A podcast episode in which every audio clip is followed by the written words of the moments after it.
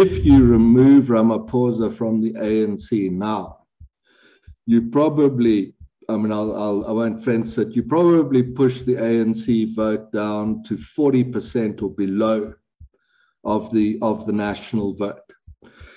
So it doesn't really matter if you if you chase him out uh, and and put the sort of radical faction in charge. So that would virtually assure that that radical faction could not command on its own a a national majority.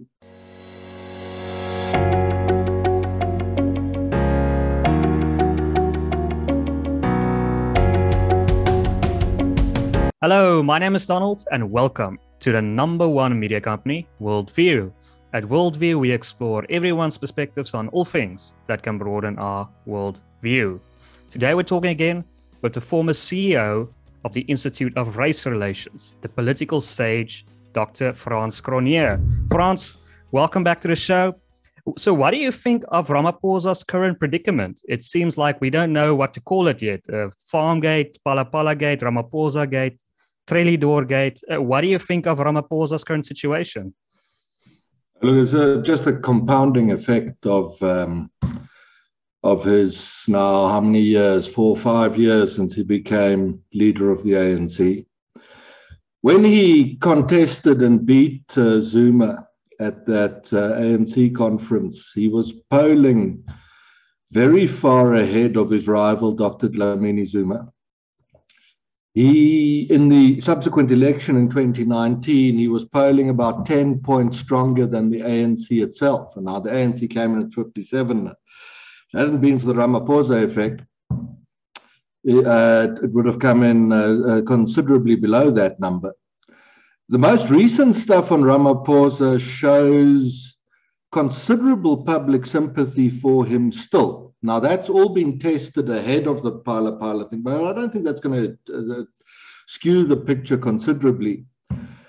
The view amongst uh, ANC voters and opposition voters alike remains that Ramaphosa is a good and decent person and that he's doing his very best under impossible circumstances and that he would succeed but for his colleagues in the ANC. Mean, colleagues he himself appointed, but the you, you must always account in, in public opinion research for some internal contradictions. Uh, opposition voters, as, as much as ANC voters, believe that uh, had he had better colleagues, he would have been successful uh, they see him as the far away, the uh, most compelling political figure in the country. But the most recent stuff also suggests that the public is reaching a point where they do not believe that he will succeed either in rescuing the ANC and, and certainly not in, in rescuing the country and turning it around. And, and this most recent business of, of the money under the bed uh, or the mattress or wherever it was hidden um, will just compound that a little bit, but it won't alter the, the overall trajectory or, or position of Mr. Ramaphosa as I've just described it to you.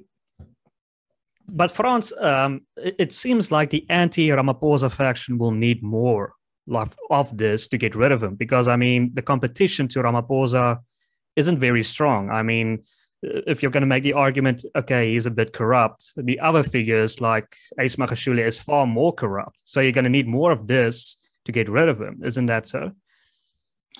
Yeah, I mean, it would be quite foolish if you were inside the ANC and uh, and the ANC's longevity was for you a priority to get rid of Mr. Ramaphosa now.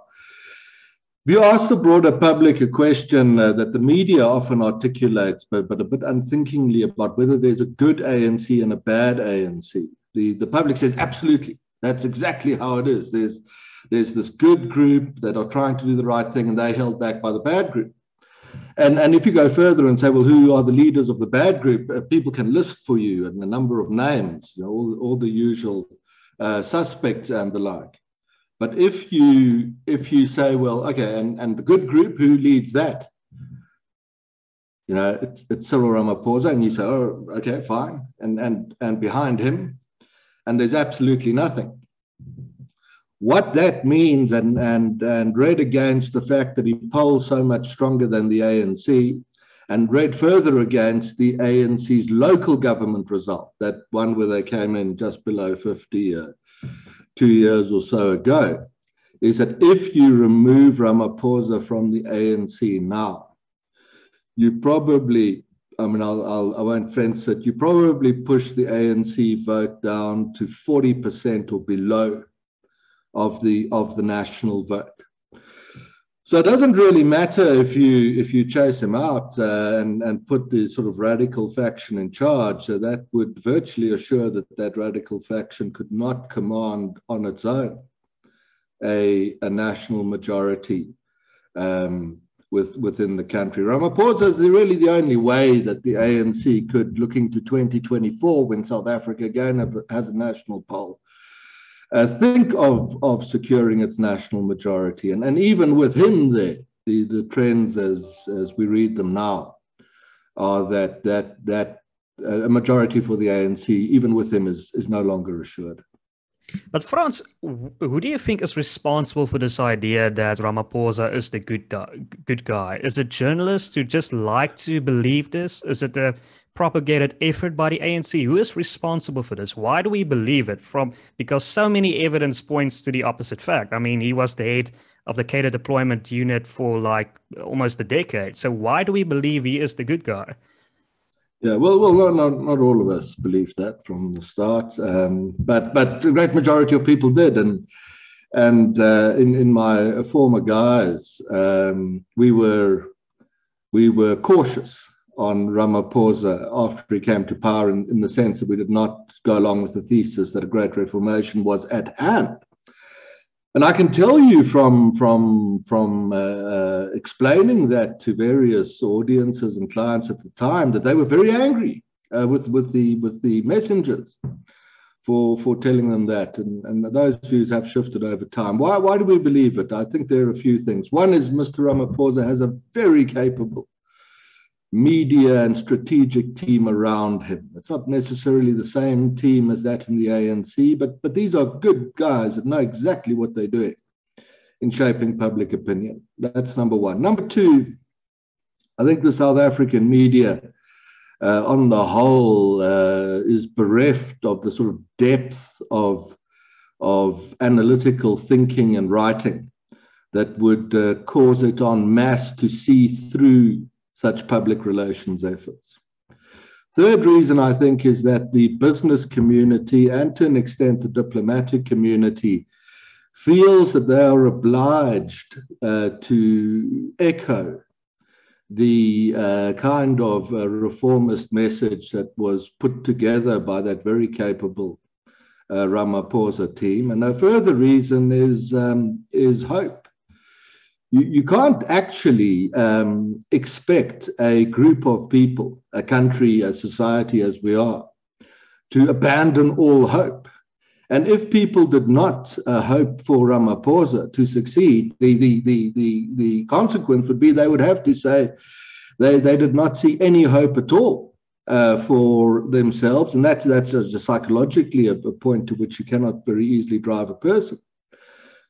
Now, had had elements in, in the opposition or perhaps the media been been more critical or, or business been more um, uh, less uh, inclined to try and echo uh, the, the sort of his master's voice from Pretoria, I think the public would have seen that there are alternatives around. Now that that is starting. Uh, the the coalition thesis, we might get into that a, a bit in this discussion, people are starting to look at, at alternatives. But, but initially, the belief in Ramaphosa was a function of very capable uh, opinion shaping, matched with uh, um, less than, than critical um, analysis amongst diplomats, the business community, and the media.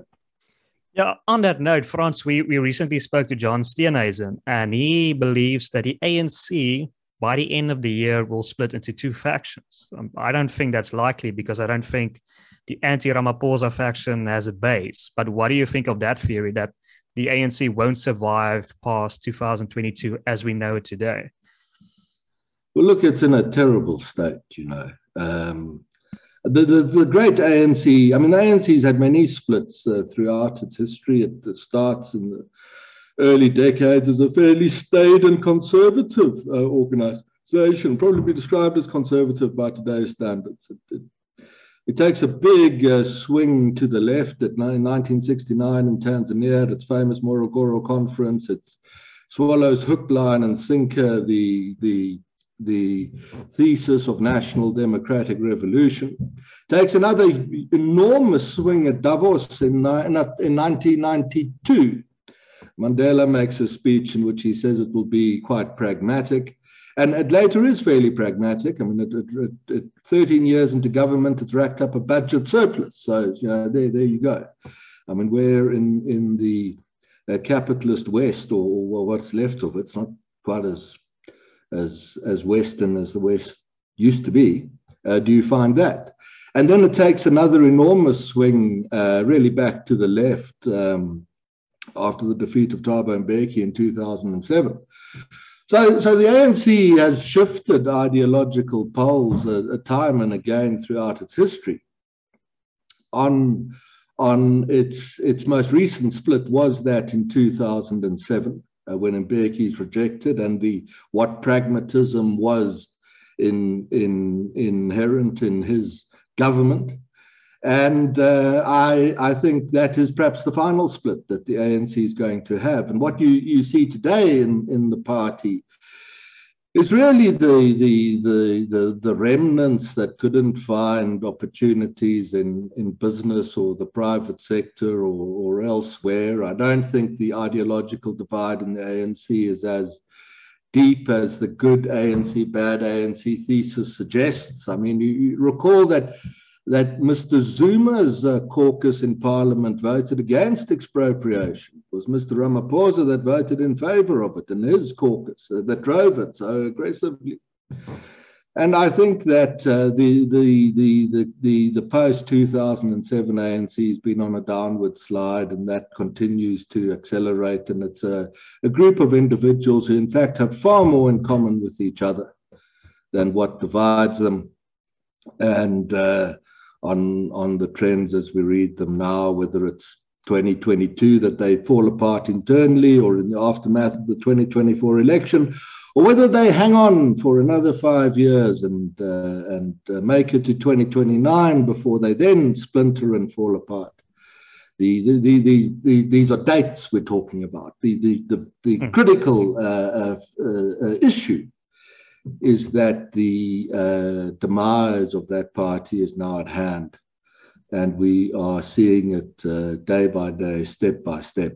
It's just a question of when um, does it cease to be a, a definitive influence on the political and economic evolution of the country.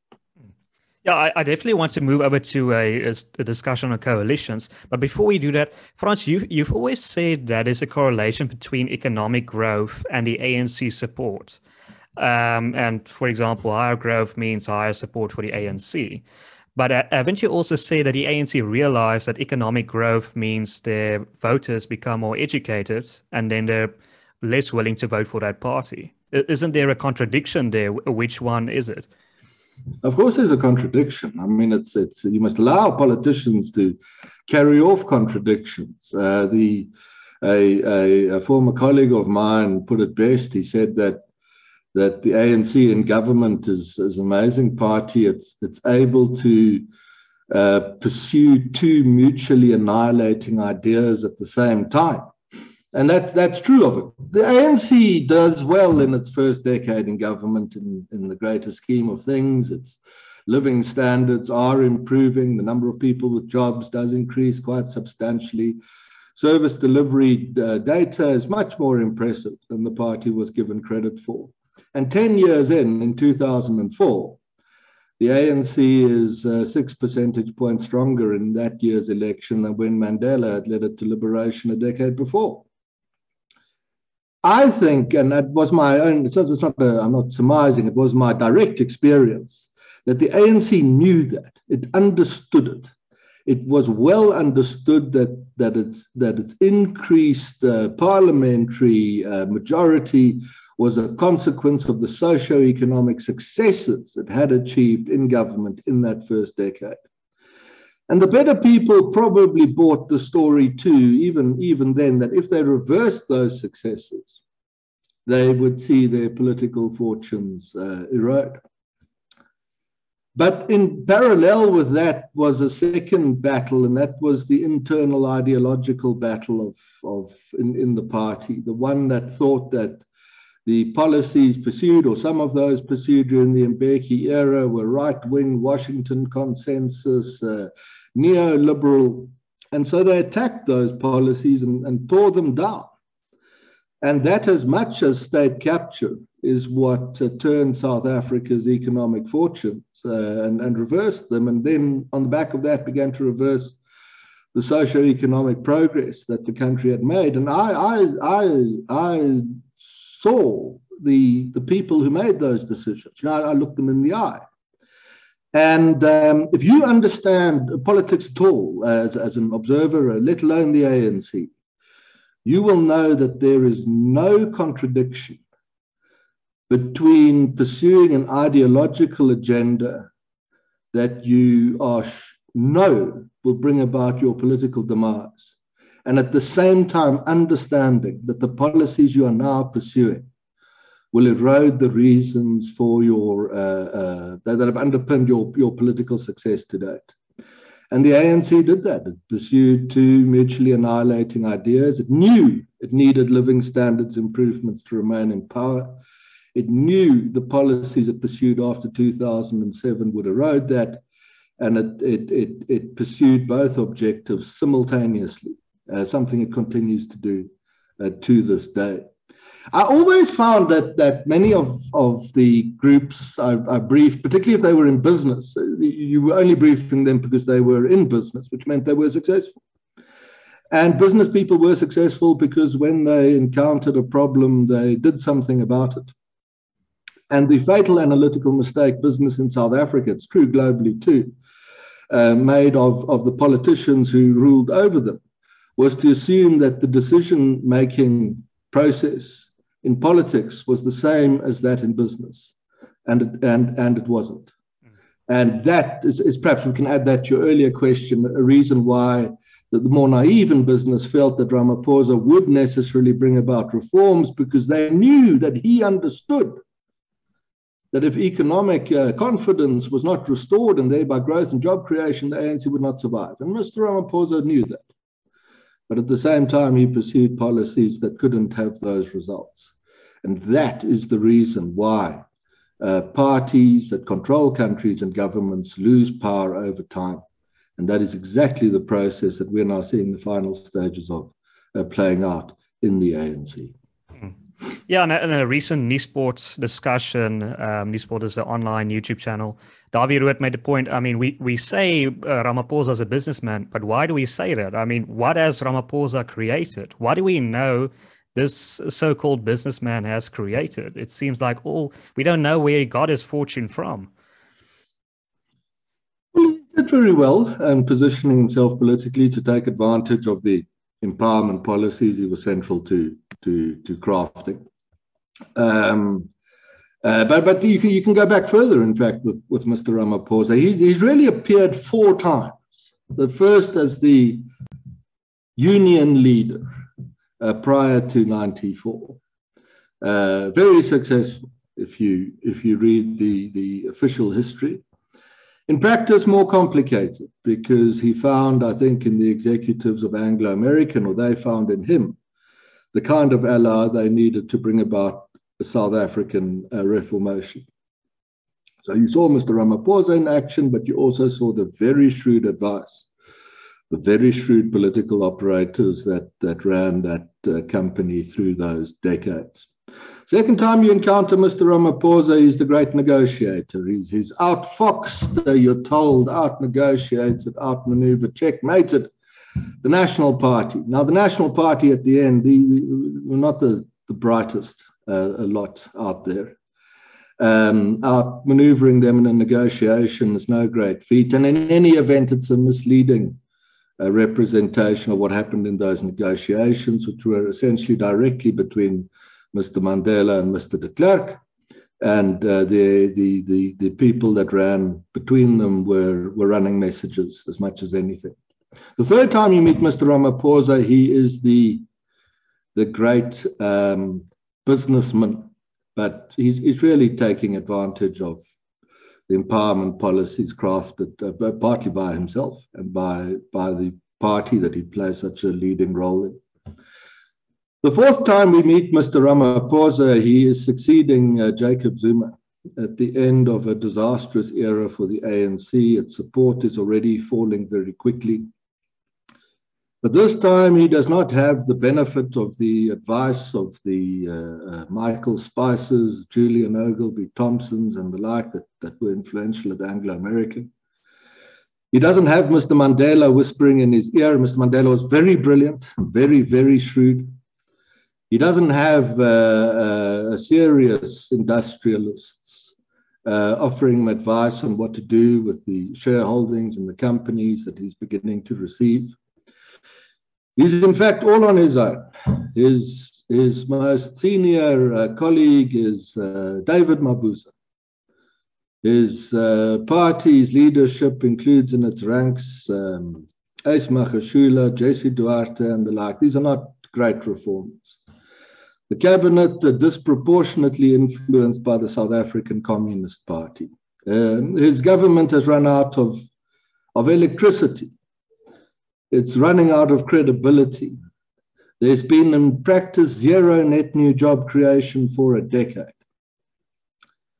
And Mr. Ramaphosa fails. I, I think it's a bit harsh to say he failed. I think what he inherited uh, made it impossible for anyone but the most brilliant and ruthless reform minded.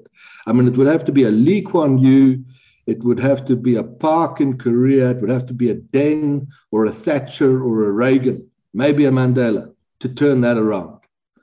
And, and he just came in too late in the day and, and was was exposed for for for not not not being uh, uh, uh hopeless or so, but just just for I, I think had Mr. put it this way, had Mr. Ramaphosa inherited South Africa with an unemployment rate of 10% and an economic growth rate of 5% and no global crisis, financial crisis uh, in the decade prior and to his coming to power. And no After Mandela. And he inherited, yeah, I mean, they, they, yeah, whether that was sustainable is another question too. But, but let's say he inherited that country with the ANC firmly ensconced in power, I think he would have come out of it as very good. I mean, he would have been been analysed. He would have been his. He would have been written up as having been a successful South African leader and president. Uh, um, he he just what what he inherited um, was was it, it had already after 2007 that that conference with the ANC makes its great final ideological turn. I think I think that was the point of the split. Uh, that was the point of the beginning of the end, and it's still the consequences of that conference of the party that that we're talking about uh, together today, and that the media, business people, diplomats think about uh, when they try to make sense of the country as they currently observe it. Hmm, yeah, that's a very interesting way to put it. That uh, sort of for years, Ramaphosa has leaned on other people now he's in a position where he can't do that. He has to show leadership, and that's where his faults come to bear. But but but Frans um, coalitions. Do you think the oppositions are ready? The opposition parties are ready for 2024 because it seems like we're in for a quite a chaotic ride. You know, it, if we go to coalition government now, which which we will, we must. I mean, we're we're not a first past the post country uh, uh, electoral system. Uh, we have a very uh, diverse uh, range of opinions uh, within the country, consumer choice and the like.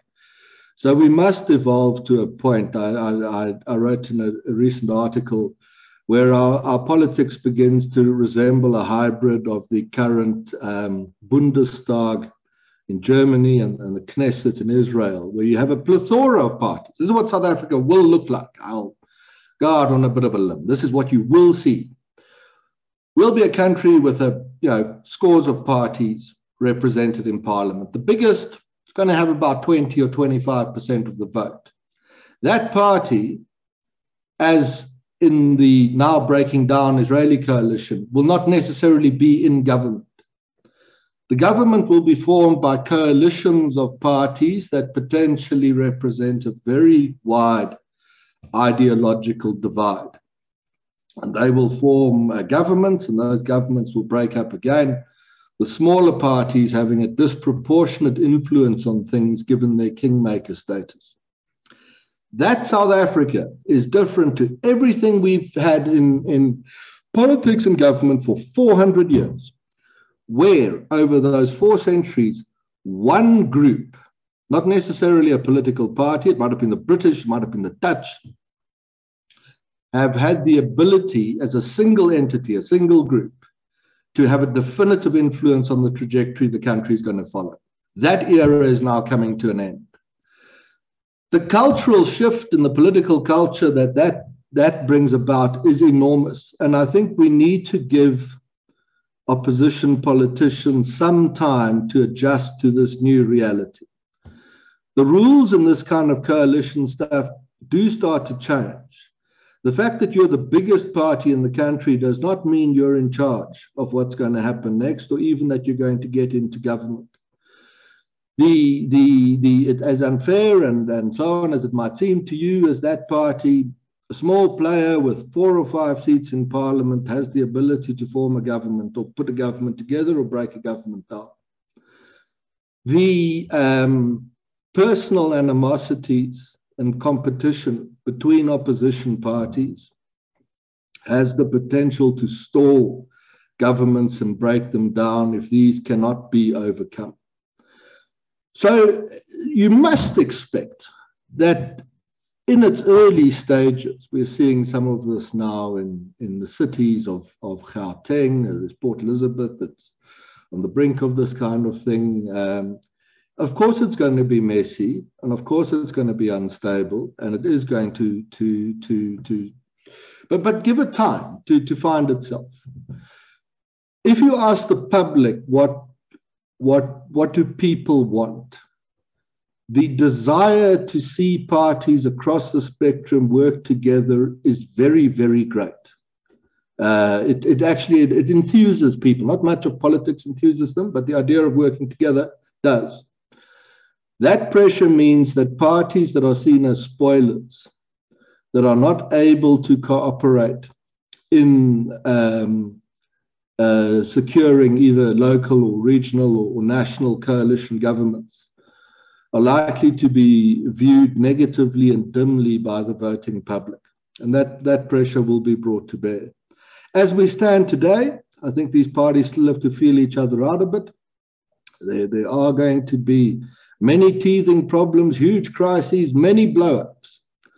But the inevitable hard evolution of things here is that we are moving towards a position where for the next um, very many decades, it is unlikely that one party is going to command much more than a third of the vote in the country and the and South African governments, if we are to have uh, such a thing, in, in, the sense of being an effective, a central authority in Pretoria that dictates the the trajectory of the economy and the policies of foreign policy and the like, uh, that is only going to happen if if if a great number of these parties are able to work together effectively in, in pursuing a policy agenda. Failing that, I mean, you might say, well, this, this might sound to you unlikely. I, I don't think you should be too down on it.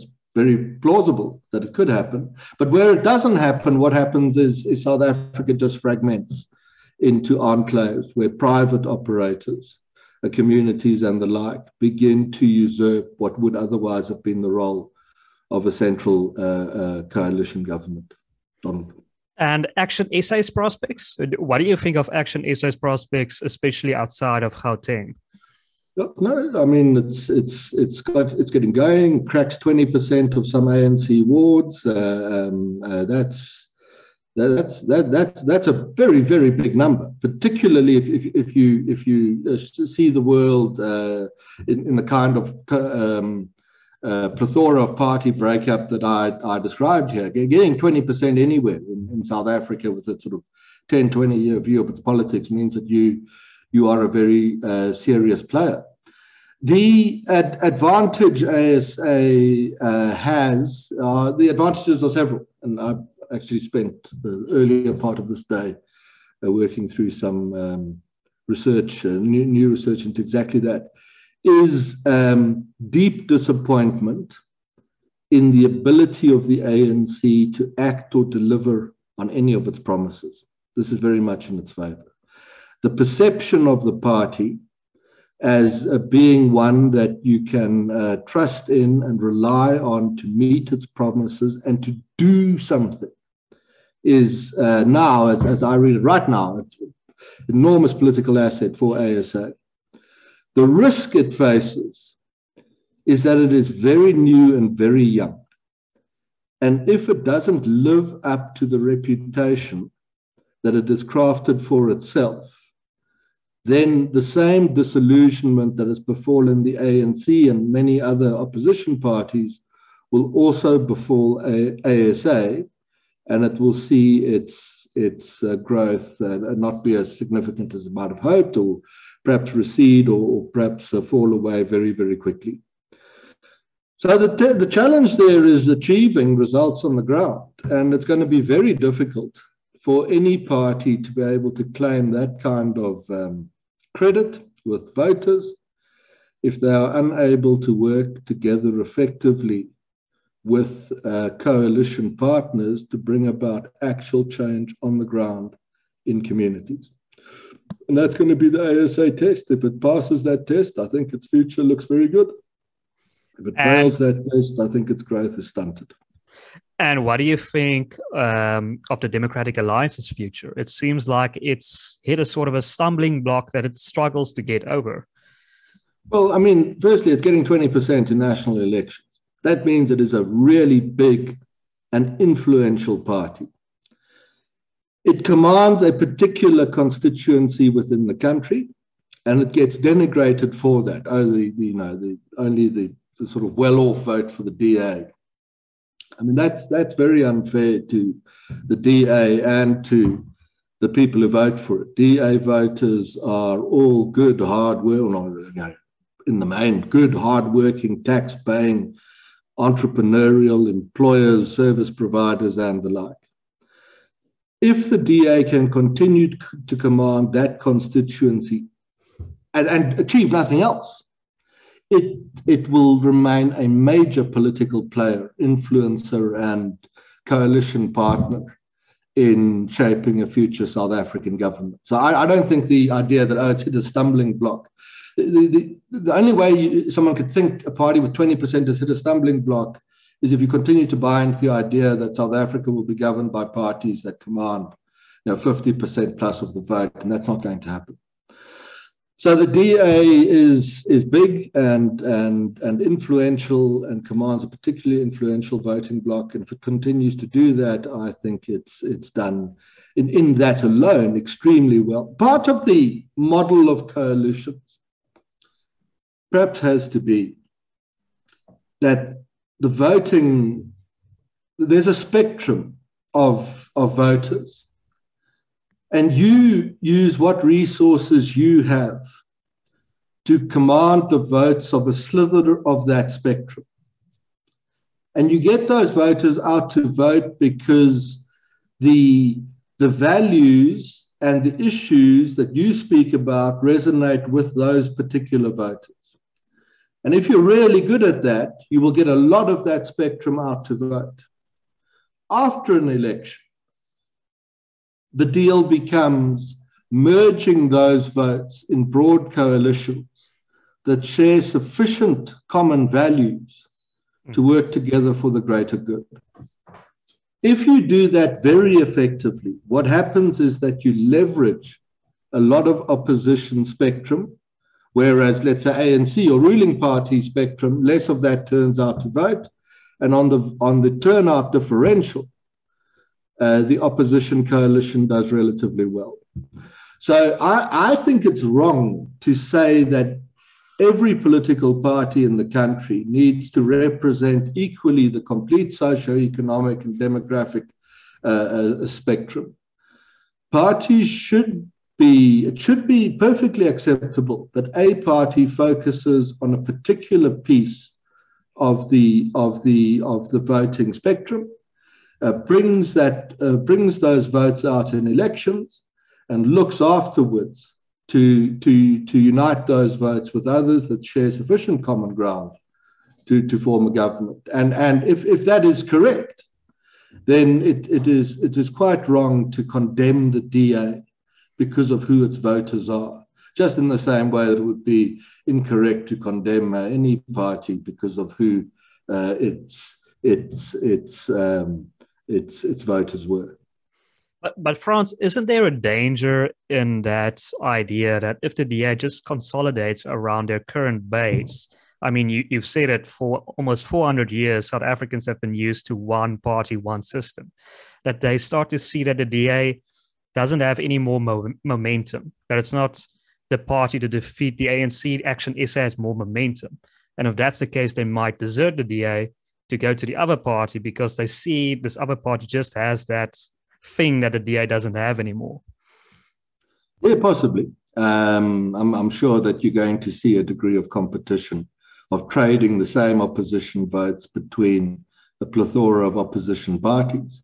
But I mean, the, the thesis plays out each each way around. As if if um, if let's say one party starts to command a lot of the DA vote, it's going to face the same accusation: "Oh, you're only uh, interested in representing the views of this particular group. Primarily, I think it depends on how the public comes to understand the purpose of elections and coalitions and the formation of governments. If the idea continues to stand that each party should represent a completely uh, uh, uh, similar a broad socio-economic, youth, age, income level, employment, unemployment, racial demographic, then of course people are going to continue to feel that the side that they're supporting, uh, there's something wrong with it because it doesn't properly represent the demographics of the country. But it's an absurd proposition. I mean, if, if, if every party pulled out precisely the same demographic in every election, the the the the I mean the the the socio-economic basis of that's impossible to, to do. You you you you must uh, reach a position where um, differences in it's, it's simple. It's a question of consumer choice. Differences in political consumer choice mean that different parties have have uh, um, uh, look slightly different in terms of their, or even significantly different in terms of their supporters. What matters in the end, more than anything, is that people don't vote for policies. They don't vote for for for the the narrow uh, ideas of parties, the like. They vote for what the policies say about the values of the politicians themselves, and whether those values align with yours. And if you do very well at that in your slither of spectrum, you will not lose a great deal to your peers. If you do begin to lose a lot to your political peers, what that is in fact telling you, whether a politician chooses to accept the, the lesson or not, is, is a different thing. What that's telling you is that your voter base actually does not believe that your values are values that align with it. And you can then say, well, that they, they stole our votes, took them away, they uh, uh, they're competing in the same pond. The problem is is with you, and uh, make sure the values resonate and voters understand those, and then you can quite easily continue to command and protect your voter base. And that that idea that you raise uh, that provocatively and correctly, therefore, that well, it looks like one's growing and the other one's not. It's, that that that falls away as a secondary issue and shouldn't um, uh, shouldn't undermine the growth of any standing of any party if that party is able to articulate values that resonate within its base. It's rule 101 of, of um, this kind of political campaigning. And the economic freedom fighters, it seems that it's it's encouraging that in 2021 more people decided to stay away rather than vote for that party? Oh, look, guys, 10% to 12%, uh, perhaps goes a bit above that. Um, the perception of the EFF is that it is violent and chaotic, and people don't want that. South African public opinion is far more moderate and conservative than some of the fear mongering in our media or that put out by by analysts who, who provide analysis to clients, even if they, despite not having any hard political data to base a lot of that analysis on. And the, the cap on EFF growth is that it is seen as radical and populist, but the voting public is staid and, and moderate and conservative in the main, and far more enamored with the idea of a broad spectrum of opposition parties working together around sensible policies than they are of the pursuit of any kind of variant of radical economic transformation. Now, that, that, that is absolutely definitive in the country's political data. The ANC does, we talked about this earlier, does really well in a decade where it racks up a budget surplus and doesn't expropriate much except for water and, and mining rights. So leave those aside. The ANC gets absolutely hammered when it turns to radical left populism, whether it was the NHI stuff or the mining charter stuff or the expropriation without compensation, or it's all, all really the same uh, ideological route of, of policy, gets smoked. In a country where half of young people don't have a job, more than that, amongst young black women, you can take the unemployment figure to around 75%. The party with the marketing genius of the EFF, uh, the absolutely clear brand, struggles to crack much more than 10% of the vote. It is the most important countervailing force in favor of South Africa's long term success, that its people are very sensible in the choices that they make. And I am not at, at this point overly concerned that we're going to end up with a, with a disastrous political result because people are led astray into making uh, uh, voting choices that that culminate in, in what we sometimes call a colleague and I call national suicide for the country. And I think that goes back to your earlier point as well about, you know, people voting for voting choices being influenced by short-term uh, populist things. It, it, it, really is a remarkable thing how pragmatic, uh, uh, in, insightful, uh, uh, well-informed, and sensible the South African public is when you interview people about their understanding of the present and the past and their hopes for the future. And if that if that remains the case, you know, then then the prospects for a sort of long-term reform movement to emerge from a future South African coalition are pretty good. And if you if you ask me, and you know, I don't know what my reputation is. Uh, some people think it's a bit hard-edged and and so on. But if you ask me now, prospects of coalition appearing, the ANC dying, and what I see in South African public opinion I wonder if whether at this moment, right now, stage six load shedding, it's an amazing thing, whether we are in fact not closer to the reform horizon than we have been at any point in the last 20 years. And what do you think of independent candidates running in 2024? People like Mmusi Maimane, perhaps Chief Justice Mogoeng Mogoeng. I think you're going to see. I don't think an independent independent running on their own is going to get terribly far. It's just very difficult to do. It's a, a nice idea, but it's not going to happen. Uh, what what may happen though is that you will see a much expanded series of parties competing in the 2024 election than uh, those that exist at the moment.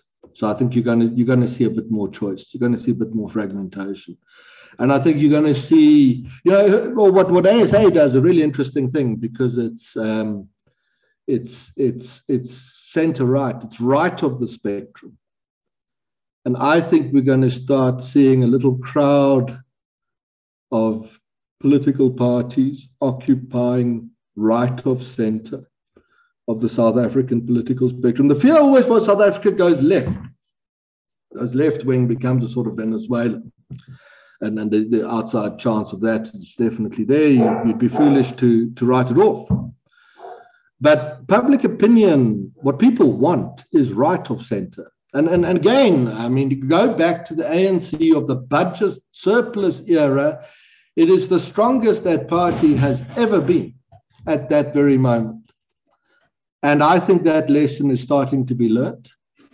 And I think you're going to see uh, political entrepreneurs assembling around that right of center. Well, what, what might, in, in South Africa's case, rightly be described as, as the growth of black conservative politics in the country. And uh, if, if that is right, let's do a lot of ifs. If that is correct, if I'm right on where public opinion is, and I've, I've done it for, for, for many years, public opinion, I'm certain I am right. And if I'm right that the ANC is, is kaput, and I think that one's right as well, and if we're right that we're going to see this assembly of, uh, of, of center right parties begin to, to expand across that part of the spectrum, and if parties become comfortable with the fact that you can command a narrow constituency, there's nothing wrong with that. You bring it to government later, make a deal with everyone else. And if the maturity to run the coalitions that follow from those deals emerges, then you can begin to substantiate the, the quite dramatic point I, I made to you a minute or two ago that arguably South Africa now is much closer to substantive reform than it has been at, at any point in, in really a great many years.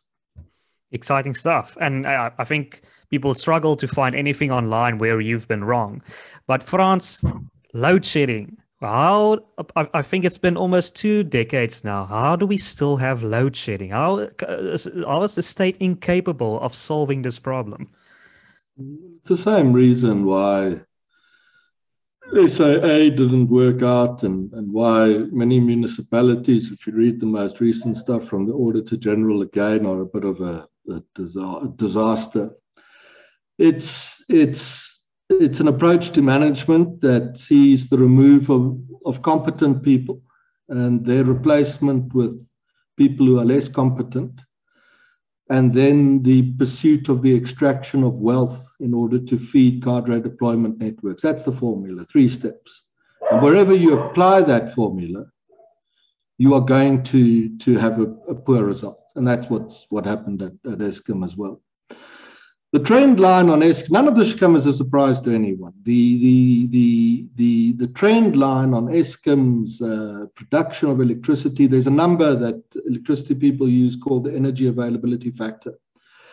And it measures what proportion of potential uh, of, of installed capacity is actually put out into the economy as electricity. And I don't know, 10 or 15 years back, the figure for Eskom was over 80%. So, of all the power plants that Eskom had, about 80% of that potential energy was actually produced and went into the economy. The rest was had, had broken down or was down for maintenance. So, it's 80% 10, 15 years ago. The figure today, I think, is has now slipped to under 60%. And it's, it's pretty much a straight line. And that, that straight line tells you where things are headed.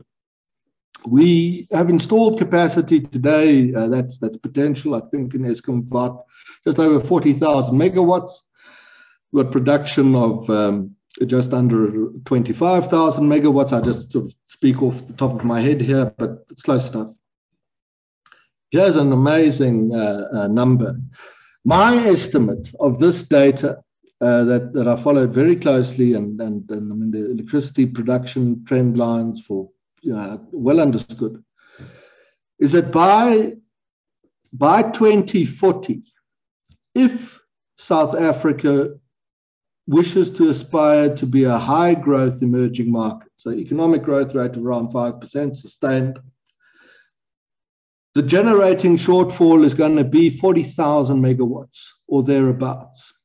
it is bigger than the entire generating uh, actual production uh, figure, the availability figure that we see today. To address that, we need to commission additional 40,000 megawatts over the next 20 years, ideally starting this morning. Um, doing that in, in, in, in, with regard to two sources of electricity. One is about 20,000 megawatts of wind and solar that, that run in the day, The storage is difficult and expensive. And behind that, this is a new idea. South Africa needs to become the global pioneer of small modular reactor technology. These are small nuclear reactors, much smaller than anything that has uh, to date been thought of as a nuclear power plant. They are an amazing technology. Russia is the global leader in this. It's a 50 year old technology in, in Russia, uh, comes out of old Russian icebreakers. The first commercial uh, Russian uh, small modular reactor is at Pevek on the East uh, Siberian in a sea, it floats on a barge. And a Russian gold miner has just commissioned uh, four of these things. Hitachi, Toshiba, and uh, Rolls Royce are amongst uh, uh, uh, Asian Western firms that are pioneering this kind of technology. And what makes it so compelling is that the reactors can be built off site and shipped to be installed. By the end of this decade, production time from construction to installation should be as short as 36 months. The reactors uh, uh, have fail safes and the like, which mean that they are extremely safe and do not need the same fallout or containment uh, uh um, uh, safety sort of uh, measures that might apply to traditional nuclear reactors. They can be retrofitted into existing power plants. Uh, so a coal plant could be retrofitted with a small modular reactor. They can be set up in, in series uh, so that they um, are you, you're able to scale uh, delivery. They can be hooked into microgrids. So in distant rural communities or cities might might commission them directly, and you don't necessarily have to pay for them either if you are able to agree to um, take off agreements with providers who, who install them then on what's called the BOO principle, build, own, and operate. So the, the, the reactor uh, provider builds it, installs it, sets it up, and runs it for 20 years. Uh, without any capital outlay from, from the South African uh, government authority or a city, based on a takeoff agreement that the power will be bought at a, at a certain rate. If we become the, the global pioneer in this kind of technology, because it's perfectly suited to South Africa, then matched with the with 20,000 megawatts of solar and wind, we have a um, a good way. Uh, we, we, we, we will by 2040 have the uh, energy infrastructure to sustain very high levels of economic growth. Yeah, great. I'm, that sounds fascinating. I hope the climate change fanatics don't try to put an end to that. But uh, Frans, what I don't understand is, I mean, you can literally see the results. The government can literally see the results of their policies in terms of electricity. I mean, the other things might be indirect, but they can see the lights are not working. How is the ideology so powerful? How how how does the one how does the person not try to think, okay, we need to, tr- try something else. This is not working. Ooh, this is the, the best question. And I'll tell you the answer. It's, it's absolutely understood. In private, if you brief um, senior officials of the government or the ruling party, they're devastated by the by by devastated by low growth, absence of investment, uh, um, uh, fearful, terrified of the political consequences. Absolutely true. Um, the, the idea that, that you know these are morons they don't understand the problem they can't see why someone must tell a lot of business people tell me can't, can't you tell the government that this is very bad i say they understand it better than you much better than you because it's so real for them. But they they persist with it regardless. If you understand that and and have no trouble with with grasping and holding that view and don't feel that you you have gone mad can't no one can think like this. If you can grasp the view you do you you're very well positioned to anticipate what comes next for south africa. It's it's the story of the scorpion and the frog that sits on a river bank and the scorpion says to the frog it wants to cross to the other side and can the frog give it a lift on its back and and the frog says no you mad you'll sting me and i'll i'll die and the scorpion says, No, no, but you know, think this through. If I sting you and you sink, I'll drown. It makes no sense. And the frog says, Well, you know, that actually, think about it that way, you're right. So the frog says, Well, hop on. And halfway across the raging torrent, the scorpion stings the frog. And the frog says, What the hell was that? And the scorpion says, uh, I'm a scorpion. And that's what scorpions do. And if, if at this point you still are unable to understand what the ANC does, then I think you're going to have a very hard time anticipating what comes next. And that, that is the answer to your very important question, because it's on that question and the inability to understand the answer that so many observers of South Africa, investors or the like, remain often confused at the events around them. Grasp that confusion disappears, and the uh, road to seeing what comes next becomes very, very clear. Yeah, no, no. I, I understand the problem. I understand the ideology. I've I've even interviewed Rob Davies, the former Minister of Trade and Industry, and it's just yeah, it's just so fascinating for me that sort of cognitive dissonance. You you see the problem in front of you, but you can't seem to understand you need to try something different. I mean, it's just that capitalism is so um, a demon in their eyes, in their minds. They, they can't for one moment consider it. But you're asking someone to do a very difficult thing. It's almost an article of faith, ideology, and what you believe in, because it's about the values that you believe are good and right and just.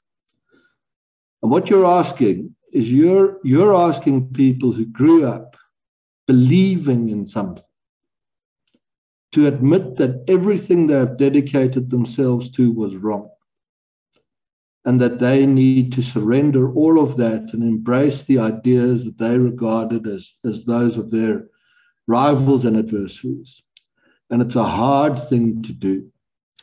Um, for, for many people, just too hard because it's, it's not it's, it's not a, uh, it's not just a simple ideology. These aren't flippant beliefs. These aren't uh, uh, lightly held.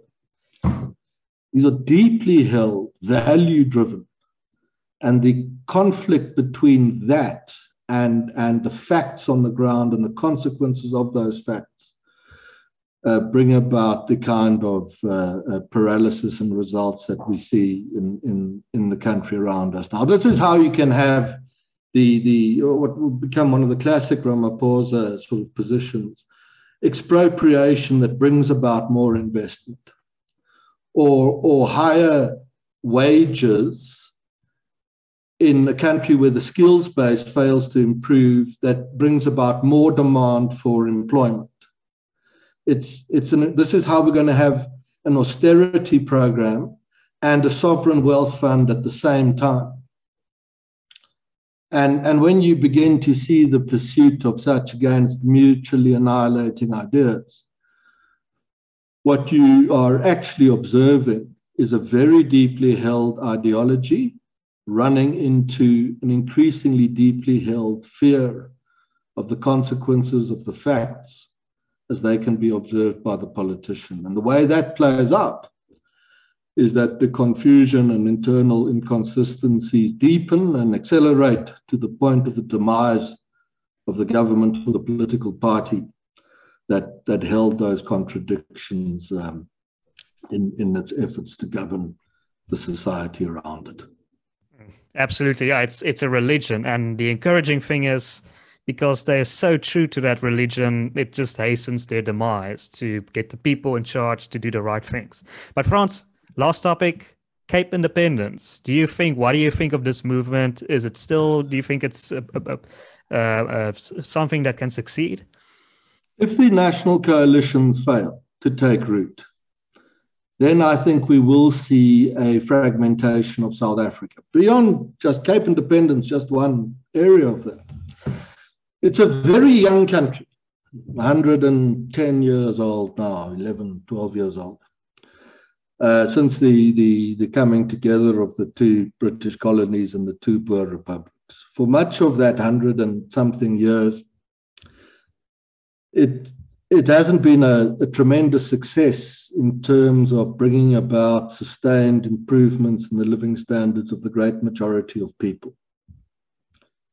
If the coalitions fail, because the leadership behind them cannot get over their personal animosities and allow these to sabotage the coalitions, what we will then see is the ultimate test of the decision on union and will fail that test and the country will fragment in various ways.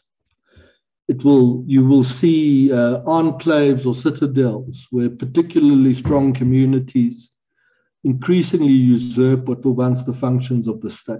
That's all to be seen all over the place.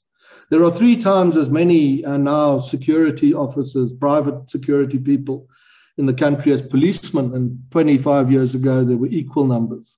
So that's that's that, and that's a very important one because the definition of a state is a monopoly on the use of violence, and that has now been surrendered to the private sector. It's not just the middle classes. Vigilantism in in townships in the Cape has been particularly well studied. It's the same thing.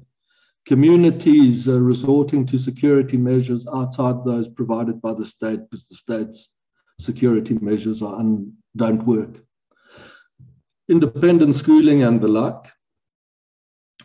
If if that train uh, electricity provision, we're now stage six, then we go to stage eight, and after stage eight, it's the the the, the grid may in fact turn off uh, because there's too little.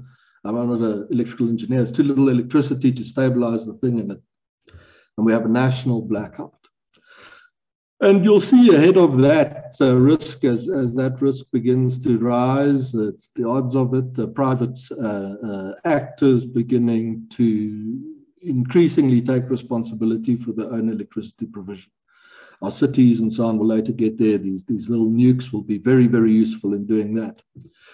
So you'll have this fragmentation. Elite communities will build these walled cities and live within them as is happening around the country already for many years.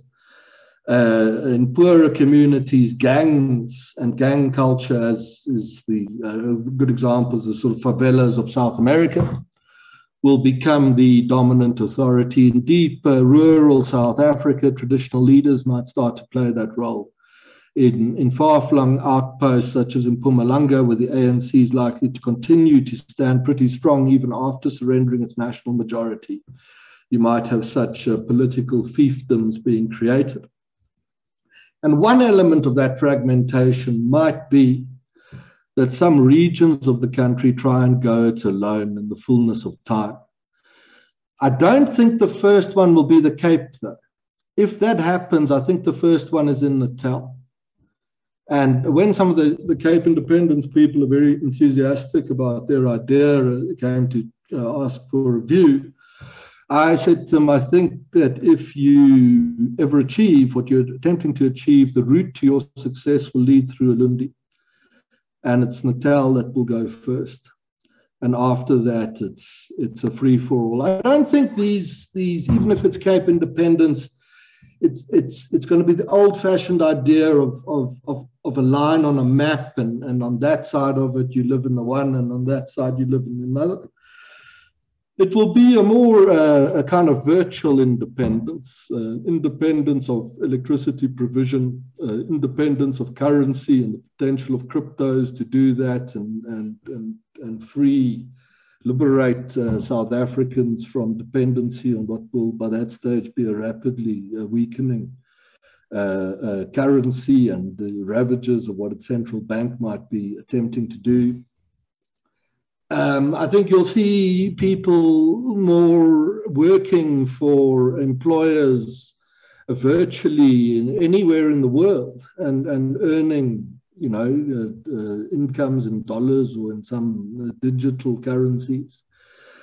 And these, these communities will take care of their own services and the like. And at that point, do you really need to draw a line on the map and say, here is the Cape and, and over this stream is, it's a very old fashioned idea that a sort of water course or mountain range determines uh, which people live on which side of it. So I, I think failing, uh, let me uh, say that, failing a successful national coalition, we will see a virtual fragmentation of South Africa, the, the unwinding of the decision on union.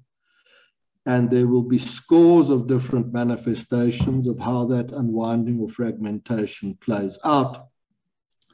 And for resilient communities and quite tough people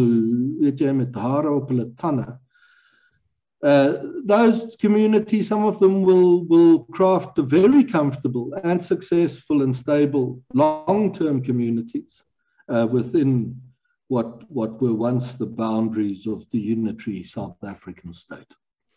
But Frans, the Cape Independence people argued that federalism isn't good enough because it doesn't allow you to collect your own taxes. That's fundamentally the problem. If, if the Western Cape cannot collect its own taxes, isn't in charge of collecting its own taxes, it won't be able to pursue many of those enclave ideas like um, hiring your own police officers, taking charge of your local community, that sort of thing. Well, yes, that's right. But I mean, it, it only that that point only goes so far. Um, private communities in South Africa have already hired their own police officers. They didn't need a, a new regional government to do that for them. They, they, they, they did so all on their own. Poor communities that resorted to vigilantism did exactly the same thing. The, the, the taxes paid in the Western Cape are the same as those paid in the rest of the country, but people flock to the Western Cape because it's not just tax funded government services that make one's life better it's the fact that it's a more innovative economy and uh, entrepreneurs are moving towards it, which means that the opportunities for poor people to find a eke out a living or find employment are very much better. And, and in all, all those respects, you can uh, uh, still end with a result where a particular region of the country develops in, in, in a very much more positive and rapid uh, uh, way than its neighboring provinces uh, without the presence of a central authority uh, directing uh, the, the activities of that of that particular region. And I, I think here it's where, where, where, where, when you think about enclaves or, or, or federalism or the like, you, you've got to have this, this this debate in your mind about whether the old school idea, you know, Ian Smith saying we're going to go it alone and, and here's our new flag and, and here's our new map and I'll, I'll show you where you live and, and who your government is. I think that's a bit old fashioned when you think about, about federalism. I think modern federalism is a virtual tech driven thing. It's a mindset of its residents more than anything else and that and that that that asking these questions about tax and the like, they're good questions, legitimate questions. But I think you, you, you I think you're thinking about yesterday's. Um, I think you're thinking about yesterday's models of of of federalism and the like, and we might hear. I think we are already far advanced in pioneering a different model of of what is a, a similar concept. But, but Frans, how far can you push that coexistence between paying taxes and paying for private security at the same time? I mean, obviously that's eating at your salary. I mean, eventually a person's going to have to say, okay, I need I need to stop paying taxes. And how do you reach that point? And should we reach that point? I mean, that that's a discussion also to be had. Well, I don't. I, I, think we are in some respects. I'm, I'm, not a fan of a tax boycott or anything of that nature. I, I think it's politically counterproductive. I think for for for the theft, I'm, I'm busy with a, a report now for someone that that estimates that a quarter of of national revenue is stolen. So it's amazing. But three quarters of national revenue is probably not stuck. If you want to see the the, the, upside of things. And a lot of that goes to sustaining the living standards of desperately poor people, uh, uh, failing which the, the internal stability of the country would be very much worse. I'm not a fan of a tax boycott or anything of that nature. But I'll tell you this the policies of the ANC, in terms of what they've done to growth, have had the effect of hammering national revenue to a far greater extent than any tax boycott could ever have achieved. So you, you, the, the same effect begins to play out. You starve the state. You starve the state of resources uh, in order to implement uh, the resources it requires to implement its policies. Um, and and the, the, irony in this case is it's it's the government that set up the revenue decline through its own policies and not some external factor seeking uh, a player seeking to undermine the, the, the state itself. The hard reality, therefore, is that if you wish to remain here, if this is, this is where you're going to be, you're probably going to face this question of double taxation. Uh, a portion of your income is going to go into state taxation, a portion of your income is going to go into paying privately for all the things the state does not provide. If that's a too tough equation, I mean, the, the options are, are exiting the country, essentially. But um, if you are willing to pay that price, I, I, think many South Africans might believe that the rewards of remaining here, the the, the nature of the society, the opportunities that it presents, is that's a price that they're willing to pay, and, and they'll remain. And I think they're going to continue to to face double taxation for it you know, I think anyone now, beginnings of their careers, mid-level careers, uh, that's not going to change for them uh, throughout their working lives. Frans, one last question. I know you're a busy guy. I don't want to take up too much of your time. You've mentioned that the route to Cape Independence might lead through a KZN. And what scenario do you think um, the Zulu kingdom might secede? How do you see that scenario playing out? Well, I think all that happens is uh, there likely uh, how would it happen is um, we'd we'd have a few more waves of of the sort of low key insurrection stuff uh, that that we saw. What what was it about a year ago or so in Natal, and and the the the the central state would simply lose what remains of its authority and uh, more powerful regional actors and leaders will emerge. And in Natal, it probably takes the form of a, of a sort of uh, um, a, a, sort of low key putsch uh, of sorts, and installs a new administration. The Western Cape, it, I think it goes virtually. It's a virtual um, uh, fragmentation or uh, perhaps in, in the fullness of time, some form of, of referendum or so. But I think the way it happens in Natal, it's it's few more waves of this kind of insurrection, and uh, one of them culminates in a in a in a in a putsch against the provincial state, and a new authority is installed in its place. I, I think that's how it would probably happen in, in Natal. Well, Frans, thank you so much for making it time. Such an interesting conversation as always. I want to give you one last opportunity if you want to answer a question you hope I asked you, or if there's something you just want to add before I conclude. No, no, I'm good. Thank you very much. Well, Frans, thank you so much to our viewers. Show your appreciation by liking this video, sharing it as widely as possible, and subscribing to our channel. My name is Donalds, and you've been watching Worldview.